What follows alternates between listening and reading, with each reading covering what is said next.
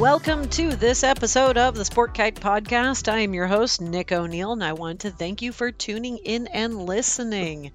This is the first episode of Season 3 of the Sport Kite Podcast, and if you haven't had a chance to go back and listen to the two previous seasons, would love it if you did, simply for the fact that it seems to be getting better with every single episode. And this journey has been so incredible so far, and I'm really looking forward to where it's going in the future. And always taking feedback, you can reach us at info@sportkite.org or find us on Facebook under sportkite.org. And yeah, we would love to hear what you think. And yeah. So this episode, we'll get into it in just a few minutes, but this episode was actually a Q&A recording that we did where we had some of our regular panel members were in a group chat, and we had two folks call in with questions that they just generally wanted to ask the group of people and kind of chat.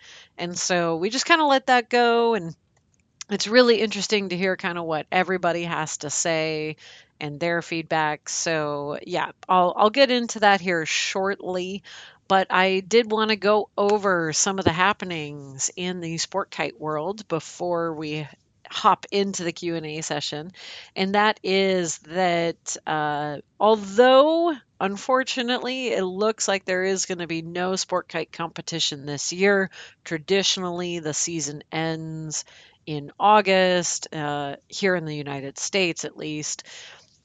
It's looking like there's going to be no actual sport kite competition in the United States. I believe there is some sport kite competition over in Europe. There's the Masters competition and stuff like that. But in general, it's very low key this year. And you know what? Perhaps that's what we all needed. Perhaps we all just kind of needed to take a break and start with something new. And speaking of something new, we are doing the Sport Kite Camp June 16th through the 19th in Long Beach, Washington. Make sure that if you're booking tickets to come out to it, you pick Long Beach, Washington. You can find information about that on the sportkite.org website. We have an event page up. We also have it on Facebook, so you can find it there.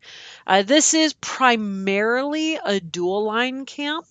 We're not going to say absolutely no to quad lines, but we know that there's quite a few quad line gatherings, and we kind of wanted to set up something that was a dual line sport kite camp. So that's really what this is, and there's really like no requirements to come, even though we're calling it an invitational. We're inviting all dual line kite flyers to come out. That's really what it is. But yeah, we've got a house where we're going to hang out. We're going to share some meals. It's kind of like camp for adults. And it's for all experience levels, all abilities to come out and fly. So if you have been flying for a very, very short time and you're just kind of having some difficulty, or maybe you've been flying for years and you just want to come out and hang out with a whole bunch of people, this really is gonna be kind of the place to be for dual line sport kite flyers. We will have a handful of the folks from the Sport Kite Podcast and that are also some of the top flyers in the United States that will be there. So you can use it as a learning opportunity. And they've already agreed to be like, yeah, dude, I would love to teach someone, you know, some new tricks and stuff like that. So folks like Paul DeBacher and Spence Watson will be there on hand, flying shoulder to shoulder with everybody. We're just going to break out every single sport kite we got, and we're going to fly everything we can. So we would love to have you there. Again, this is a very like low key, just fun atmosphere where we're just going to share this thing that we all love.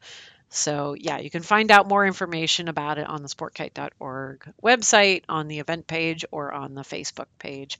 We'll have it there.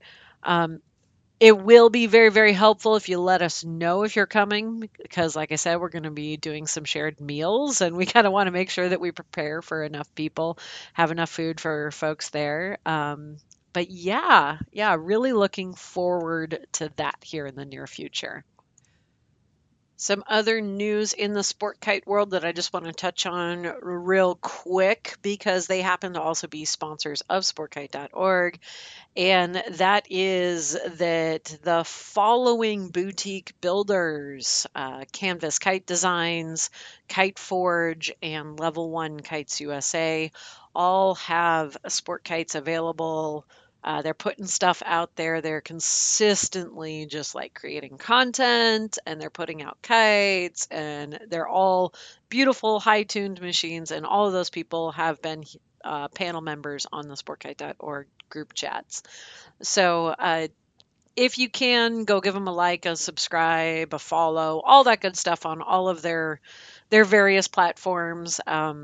I know we've done a few episode interviews, like we did the interview with John Barresi. We've done the interview with Devin and John, and talking about Canvas Kite Designs. So yeah, give them a follow, give them a like, give them a shout out.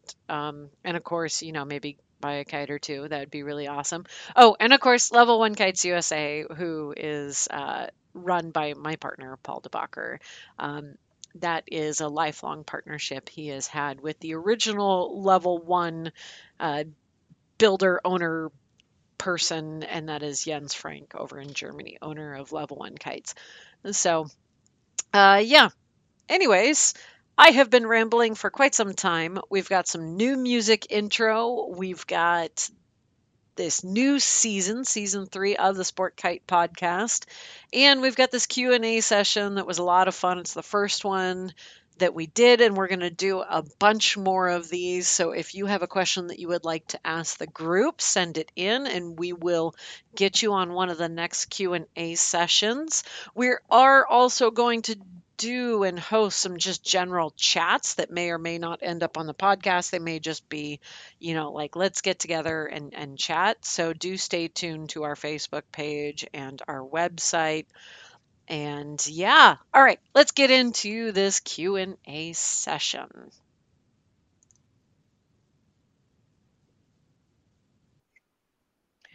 All right, we have some guest callers on today. Would you guys like to introduce yourselves? Sure. My name is Mike DiAguardo. Right now I'm living on the East Coast, halfway between Boston and Newport, Rhode Island. And those are my two favorite places to fly, just north of Boston and right outside of Newport on Narragansett Bay. Let's see, how can I say this? I'm originally from the East Coast. I was in the Air Force. And then when I got out of the Air Force, I settled in a place called Kirkland, Washington.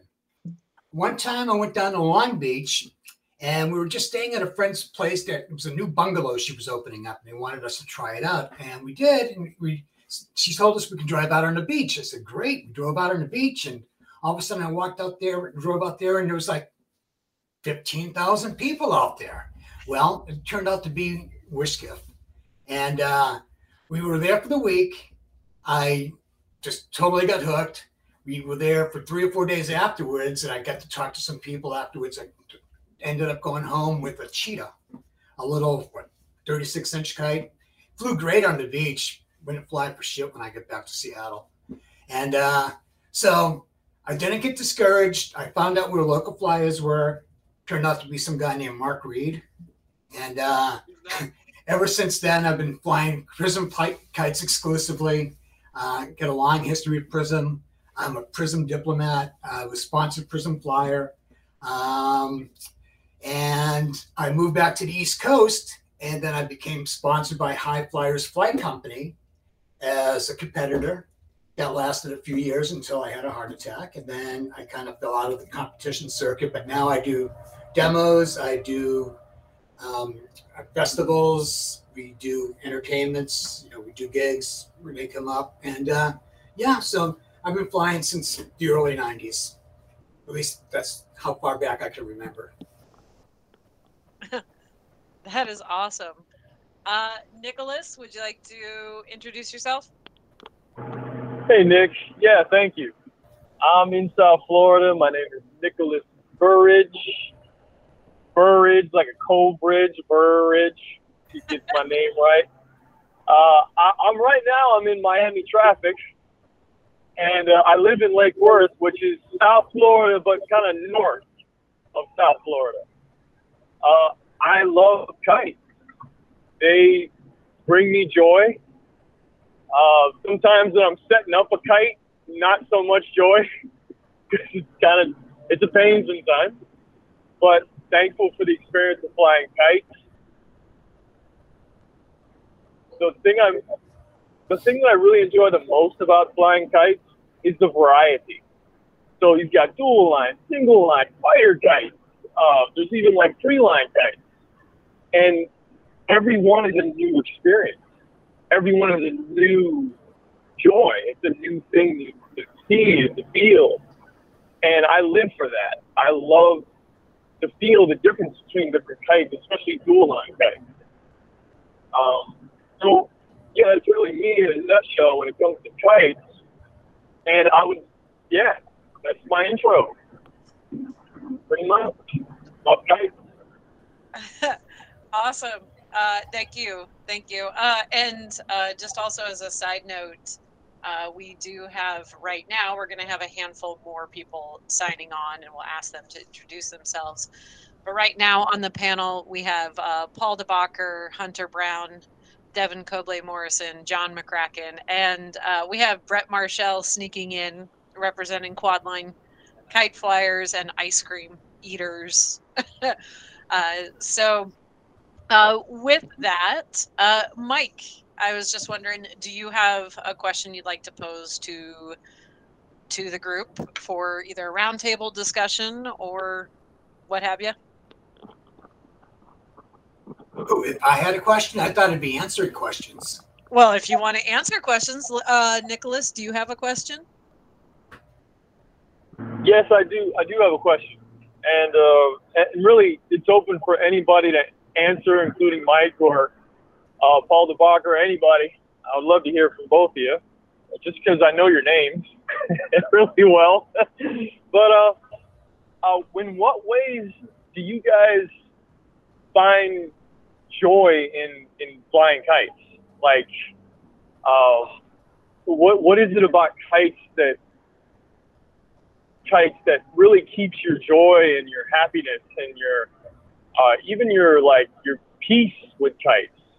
I'm going for higher emotions when it comes to kites, because I do find sometimes, as much as I enjoy them, I have some resistance to even going out and flying sometimes. So I'd like to find new inspiration to go out, and wondering how you guys keep yourselves motivated or keep yourselves in the joy of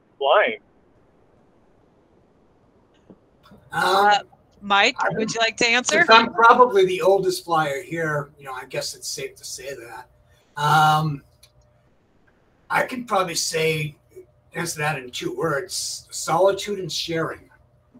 Okay, they're both on two different sides of the spectrum, but what you get out of it is peace within yourself while you're flying by yourself, and then the joy of sharing and teaching somebody else to fly, or just having a little 6 or 7 year old kid come over and get between your arms and have them hold on to the handles while you're flying the kite with them and stuff like that. Or actually teaching somebody else how to fly, or that part of it there, and the whole range in between. So between those two words, you can get that experience every time you go up flying. Okay, yeah, Paul here. I'll hook into that, and Mike already used a couple of words that I was going to use. But it's peace of mind for me is what flying is. It's when I fly, there is nothing else there, and it's, I think, the only time and place that I'm completely focused on that one thing. That there's no noise, no distractions, no nothing else. An empty head, if you will, and that is hard to come by for me these days. So. That is what flying is and does for me. As far as, I think a second part of that question is, how do you keep doing it? The answer, in all honesty, is not. It comes with fits and spurts these days for me. I've been flying since the early 90s, but I haven't been flying 30 years or however long that is in every day or every week kind of thing. I need to keep it fresh by taking my distance from it occasionally. So there's my take on that. Thank you, guys. I'll jump into that just to add to it. I mean, mine's really similar. I mean, I started flying late 80s, early 90s as well, somewhere in there. And you know, there was a period in the 90s where, I mean, it was my top passion, do it every day, hardcore, push it, learn. And then as I got into different stages of life, you know, that changed a bit. Owned a kite store for 9 years. I mean, flew a lot then as well, but as life changed for different stages, it got away from being that work thing and got to be, you know, just something I was able to do for fun. And for me, I mean, similar to Paul, I mean, it's that way to get away and clear your head. You know, I find that now, you know, with having that corporate day job kind of thing, you know, you got to get out and just release every now and again. And it is a release for me. And then as I look back on the different, again, those stages of life, there's been, as everyone has, there's down parts of your stages of life, rougher times. And I can remember very clearly how kite flying helped me kind of just clear my head and regenerate and get going. And then how do you stay motivated to do it? I mean, I get inspired by watching videos of different people, you know, flying and doing cool stuff with their kite. And that inspires me to want to learn that and continue to go. And then new designs and things like that that come around, those are all things that keep me motivated.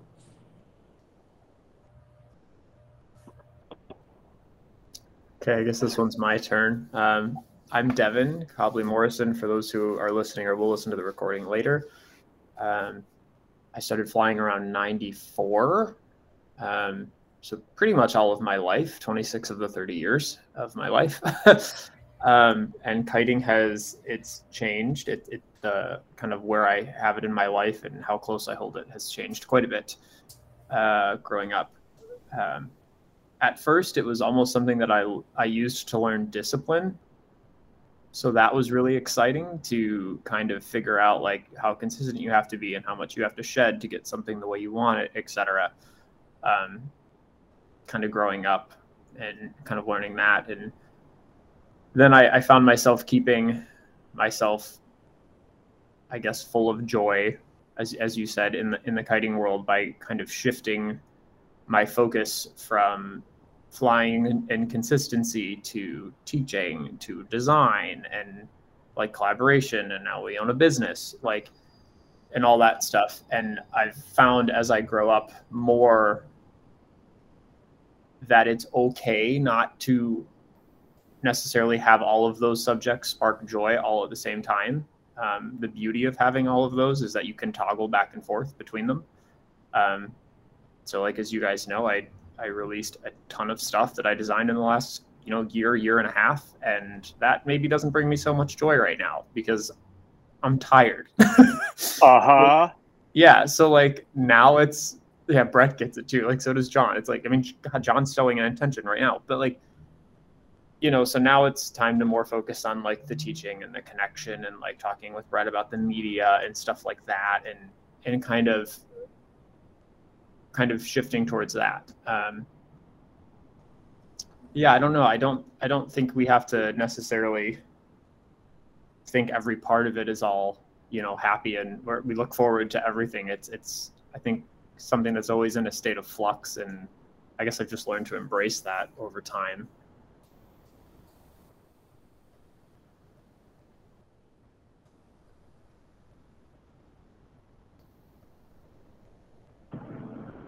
Thank you. Did any of you that shared want to add anything else after hearing everyone's responses? Well, actually, Brett, you want to hop in? I can do that. Brett Marshall here. Yep. Yeah, I mean, I'm kind of there with Paul where it's like you don't have to do it all the time. day after day. You know, you can, it's okay to take breaks sometime, but for me, I just kind of stay fresh because I've got so many damn hobbies.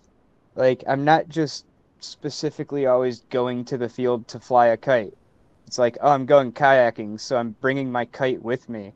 Or I'm going hiking, so the kite comes with me, or what have you.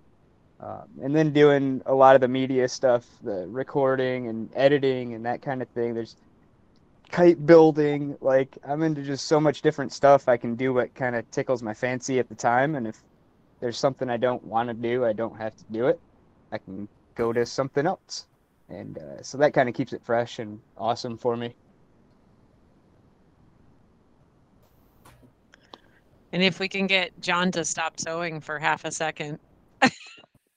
Yeah, sorry. I realized I missed a seam on this kite, so readjusting and putting it back in there. Thankfully, the leading edges aren't on yet, so I can manage. For me, you know, I sew full-time right now with Devin and Canvas Kite Design, so it might be a little bit different for me. Hang on, let me get this so it doesn't fall off and mess everything up. It might be a little bit different for me because I stare at kites all day, every day for the time being. But, you know, kind of like Hunter, you know, kites are an escape and a release for me. When I fly, I typically fly by myself. There aren't any flyers in my area. So when I fly, which honestly isn't very often, it's by myself for hour and a half at a time. And I, you know, get my escape in, get my fill, and kind of go on my way and get ready for whatever I have coming up, whether it's a festival or just need to refill my emotional, mental tank and go on my way.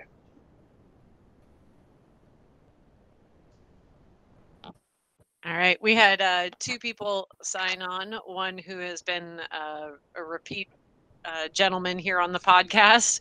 I was about to say repeat offender. Zach Gordon, by the way, happy birthday. And would you like to also answer the question? Thank you. Thank you. Big 30 years old. I've been flying since 96, 98. Kind of thing around there. Staying motivated with kiting, for me, it really stemmed from the competitive nature of things, or trying to just, I guess, be the best that I could be in the given sport. I think now that might have shifted because I'm not really competing anymore, to just kind of trying to learn new tricks. Or I guess, perfect the little idiosyncrasies of kites. Or as Brett said, I bring the kite along when I go and do other things. So I live about 10 minutes from the ocean. And so I like to go just chill at the beach and have a bonfire. And almost always a kite comes with me. And it's a very calming experience for me now. Now that I'm not necessarily pushing myself in that competitive nature or competitive world, it's more of a stress relief. Something that I also think could be cool to motivate you is, personally, I always like to fly with music on. And so when I was competing, I was always trying to create a new routine or a new, I guess, ballet performance to fly to. So it was kind of exciting to come home, work on a track, like edit the music, and then go out to the field and see how it worked, like when I actually tried to fly to it. And that gave me like, I was doing something related to kiting that wasn't actually flying the kite. It was kind of another cool outlet. And it gave, me more, it just made everything feel more impactful. Like when I was able to nail the trick while nailing the piece that I created, not that I composed, but that I edited or whatever. It all just kind of came together in a really cool way. And that, I think, made everything feel more exciting. I don't know. For right now, though, I think kind of like what Brett said too, I also have a lot of hobbies. Like I'm really into disc golf. I'm into hiking, into beach hangs, and a lot of the kites do just kind of come along with that. I don't find myself, unfortunately, going out necessarily specifically to fly as much anymore. But yeah, I don't know. I think that, that's what I got. Awesome. All right. We had another person, actually another two people sign on. We'll go ahead and introduce them. That would be Jason and John. Would you guys care to introduce yourself? Jason, you go first. Hello. My name's Jason Dalton. I'm in Indianapolis, Indiana. You know, as far back as I can remember, every Easter I'd get a kite, little cheap dime store kite, and I absolutely loved it till I broke it, which usually didn't take, you know, more than an hour at best.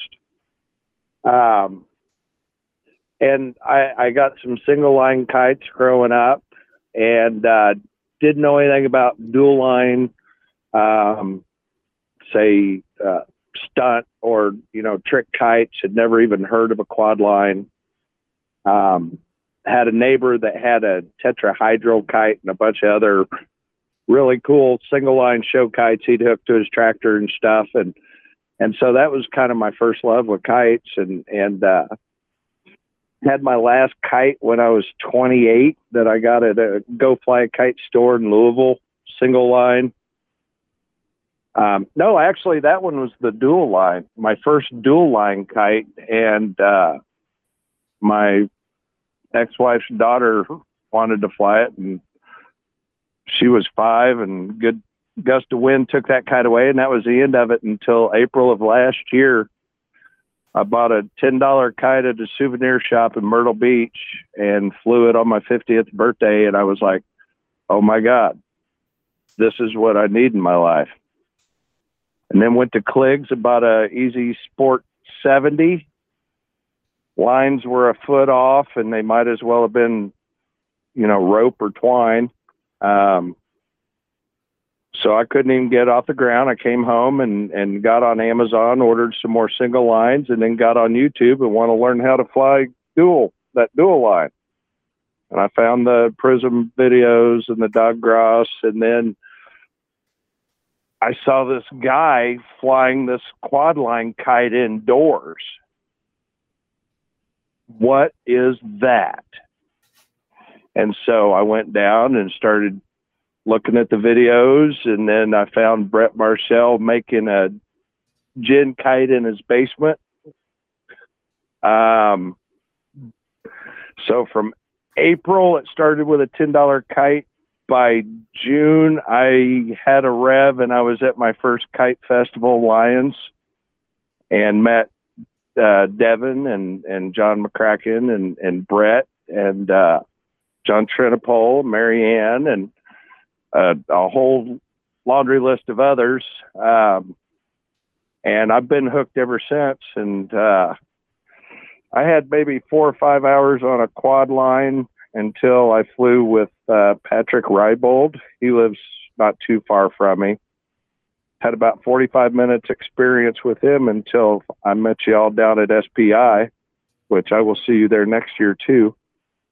I've already got my plane ticket to Wish Kiff and planning which festivals I want to go to each month till then. And I'm a self-employed plumber. I struggle to make ends meet and put food on the table, but you know, a switch has been flipped in me, and I've fallen in love with the kite community and all of you as much as I have the kites. You know, it really is a spiritual thing for me, and I don't even worry about the stunts and the tricks so much. They'll come. You know, I'm just having fun with it. You know, I've got other hobbies too.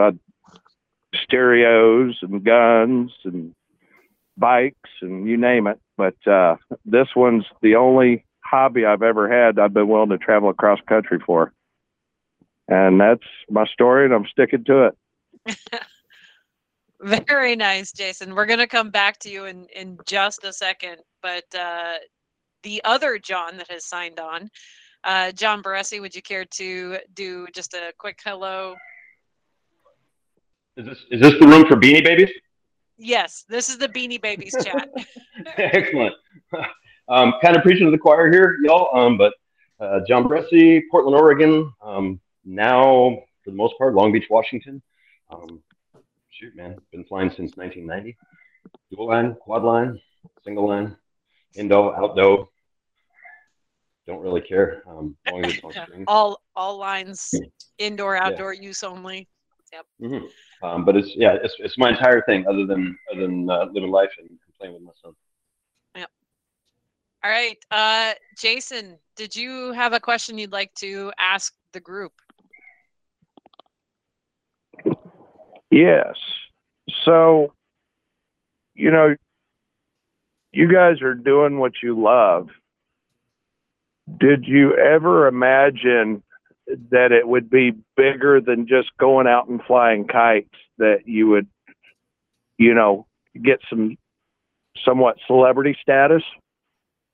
'Cause I got to tell you, when I was in the same room with all of you in SPI, I was on sensory overload. I had to get out of there. It was just, I was overwhelmed. It's like, this is kite royalty here. You know, Paul even mentioned it. And I was like, oh my God, you're right. And I was just like, wow. You know, did you ever realize you would have that kind of effect on people? That's my question. Is it being a celebrity or is it just notoriety? I mean, I guess the notoriety and realizing, you know, when I started flying in April of last year, I was having some real bad digestive health issues. I mean, really bad. I was looking at more surgeries, and I was, you know, the pandemic, I was in some real bad depression. I was in a bad spot in my head. And I have come out of that. I have gained like 16 pounds since I've started flying. I've only, you know, I went 2.5 years getting sick every 30 days until I found all of you guys. You know, just what you guys put on YouTube and the time you've taken with me has helped change my life. Did you ever think that you would help change people's lives? I think that goes back to my first answer to the answer to the first question that I gave about the 2 words of why I fly: solitude and sharing. There's a good example of sharing. You know, these guys were able to go ahead and show you something that you fell in love with and embraced, and you were able to go ahead and learn from that. And that guided you along the path to go ahead and pick up a new hobby and a new passion. That's part of sharing. And you'll probably be paying it forward in time yourself.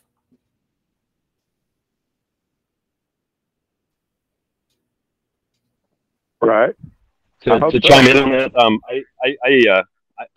I didn't experience any particular foresight into it. No, I know that I never had a choice in terms of needing to fly. I needed to fly, and I love being around the people, and that was certainly heard in the early days by seeing the old magazines, Sun Kite Quarterly, American Kite Magazine, seeing the character and the personalities, and at the time the real kind of sporting representation of what everybody was doing and the different ways that they did it. That stardom or that influence predating my own entry, I think that was pretty influential to me. But at any point during that junction, did I think about some sort of an outward impact to myself or the other flyers, except the ones that I was looking at, of course. No. Okay, thank you. Yep. This is Zach. I don't know if I ever really, had any kind of a plan for that. I started flying really when I was like 6 years old, and I just liked it, and wanted to just get better. So then naturally with competing, I'm a competitive person. I wanted to be the best that I could be. And I think because of that, there is some notoriety that comes from that just naturally. It wasn't anything that I was necessarily seeking out.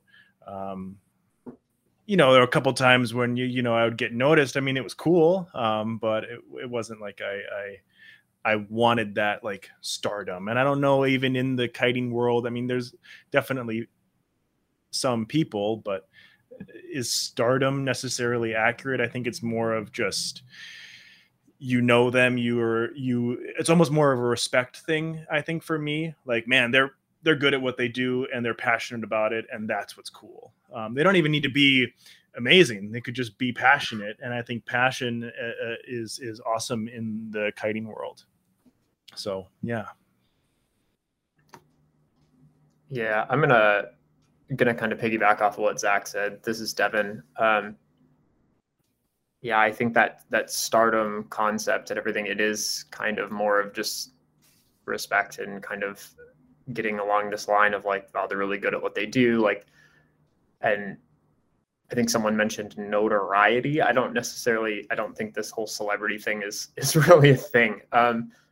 Like for me, when I got into it, I mean, I was young and stupid and like afraid of like a 3-foot stacker that was going to pull me across the field. And like people for some reason saw something in me and, spent a lot of time with me like at Grand Haven and, yada, yada, yada. And, John and Mary Ann were obviously very helpful and helped me get my first design out there, and had always talked to me about like, there will come a time where, like this generation will retire and like someone's got to take it, not take like their business, you know what I mean? But like someone has to step up, like, and I think that time it just kind of happened. It's not really something that I pursue. I don't really like to be someone like in a spotlight.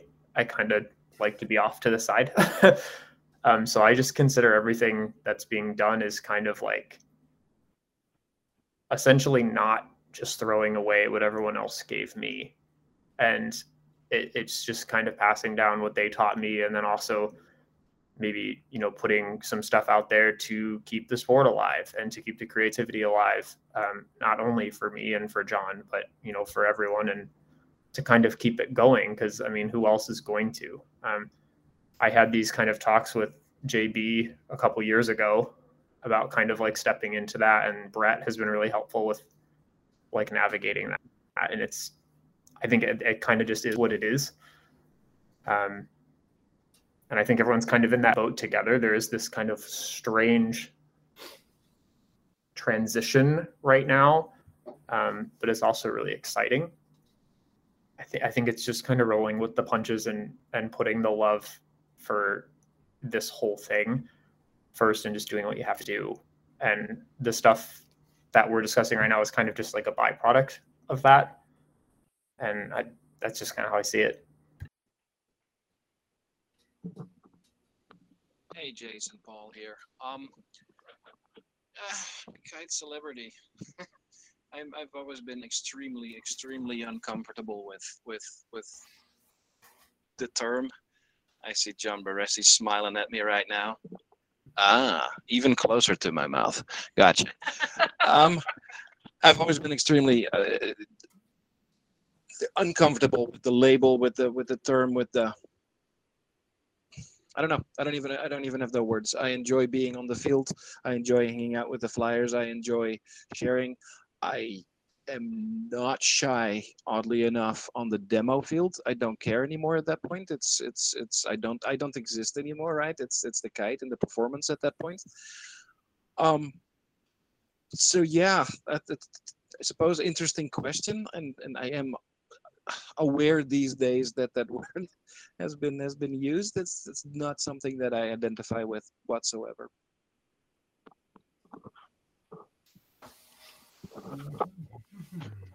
All right, Brett Marshall, or we just had Spence Watson signed on. Either of you have input on that question?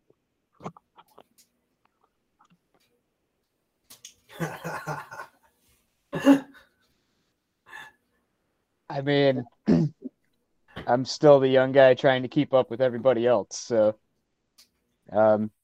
yeah, celebrity is tough, but I don't know. The fact that I've had an impact is just pretty cool. I don't think about it very often, and I don't expect it to ripple around and make people want to fly kites or or any of that. It's just doing what I love and what I do. And I think if you have a passion for something, it's going to ripple out and other people are going to want to do it. Like that's, yeah, that's kind of where I'm at. We're all in this together. We're all equal, right? Like we just love freaking kites, man. Some axles are just flatter than others. That's right. I like kites. That's it. Waddy? My bottle cap. Yeah, sure. I guess similar to Brad, I don't really think about it that much. At times there's like, you know, when I've been involved in like a particular, like a show or something like that, then you kind of feel it a bit more, because it's like you're the center part of like, you know, a performance, especially when it's like a big paid thing, you know, like that kind of, that feels a bit different. Like I remember going down to Florida for Brookstone Firestone corporate thing. John was there. And it was like, you know, we're here flying kites next to like gymnasts and like, you know, all this stuff. You know, I did a thing in Singapore where I was with this chick who usually does Cirque du Soleil stuff, and she was amazing. And it was like, you know, just this, that felt a little bit more starry, I guess. You're kind of like a performer on like in a little bit more of a professional setting rather than just like on the beach. But still probably wouldn't call it general stardom. Like no one really knows who I am. Like, yeah, I guess a few hundred people. Great. So, you know, I appreciate when someone identifies that I helped them in some way when I don't even really realize it. And that's kind of nice. Sometimes it's a little bit of an ego boost, but sometimes it's just kind of a, you know, that feels nice that I had a positive impact on somebody. You know, I've had times where someone will come up to me and say, "Oh, you stopped by and when I was flailing off on the side and helped me out, and that really meant a lot." And when I've gotten those, it like just makes me feel I should do more of that, because it feels good. It's good to, you know, that someone had a nice positive experience with someone in the kiting community when they were out on the fringes, and that kind of brought them in a little bit further. And so that's nice, but yeah, otherwise I'm just here doing what's interesting to me. So, you know, and people like things, you know, like people that are doing interesting things. So I guess some of that kind of comes hand in hand, but it's more about what's interesting than it is any concept of stardom. So. Awesome. Nicholas, did you have another question, maybe for the group? I'm not sure if he's still there. I hope he is. I'm still here, yeah. No, I don't have another question, although I am curious as to if anybody wants to know the impact that their answers had on me. Yeah. You can't see everyone's nodding their head like, yeah, that sounds great. Yeah, we'd love to hear it. Okay, cool. So yes, what I got out of most of what everybody said. By the way, thank you for everyone who answered. And it sounded like you guys all answered as honestly as you possibly could, which I really appreciate. One thing. I hope you guys are enjoying the background music, by the way. I'm in a bathroom in Miami. Go me. The one thing that I got was like this sense of freedom from a lot of the different answers. Like freedom seemed to be very important, you know, to be free enough to move, you know, from different aspects of kiting, depending on how it makes you feel or if you want to. And also, I forget who answered sharing and solitude. Was it solitude or solitude? Yeah, it could have been. Yeah. Sharing and solitude. I really appreciate that answer as well, because it really simplifies it. And it does put it into perspective, because one, you're giving to yourself the gift of kiting, and the second one, you're giving the gift of kiting to someone else, which feels really good. and inspiring to hear. So thank you again for all your answers. And the impact it had was, I feel more inspired to go out kiting and to really like notice how free I feel, or if I'm really enjoying it, and being okay with it if I'm not, you know, and, you know, seeing how, what ways I could have fun. And then so I can share those ways with other people. So thank you. Thank you very much for sharing that. Again, I know you called in on the phone, so you can't see folks' video screens, but you saw a lot of kind of grinning faces and gratitude for what you said. All right. And on that note, I hope you enjoyed that quick little session that we did with the guys, asking questions and kind of sharing the stoke and all that other good stuff. We do have a little bit more of that we may release in one of the next few episodes. And then, like I said, we're going to do another few of these Q&A sessions. So do stay tuned. If you like what you hear here, or maybe you disagree with it, or you've got, you know, comments, questions, concerns, whatever, drop us a line at info@sportkite.org or shoot us a message on Facebook. You can also always find me under Nick O'Neill on Facebook. I'm pretty easy to find. I'm on all of the good old kite stuff. And I generally respond within a day or two to messages. So if you have a question, a comment, concern, feedback, any of that, would love to hear it. Or maybe you have a question you want to send to the group and have the guys talk about it. Or maybe you know about something that's coming up in the sport kite world. Oh, please, please let me know if you know of something coming up in the sport kite world. All right, with that, I'm going to head on out. I hear that the wind is kicking up and it might be time to go out and fly. So love y'all. See you on the field.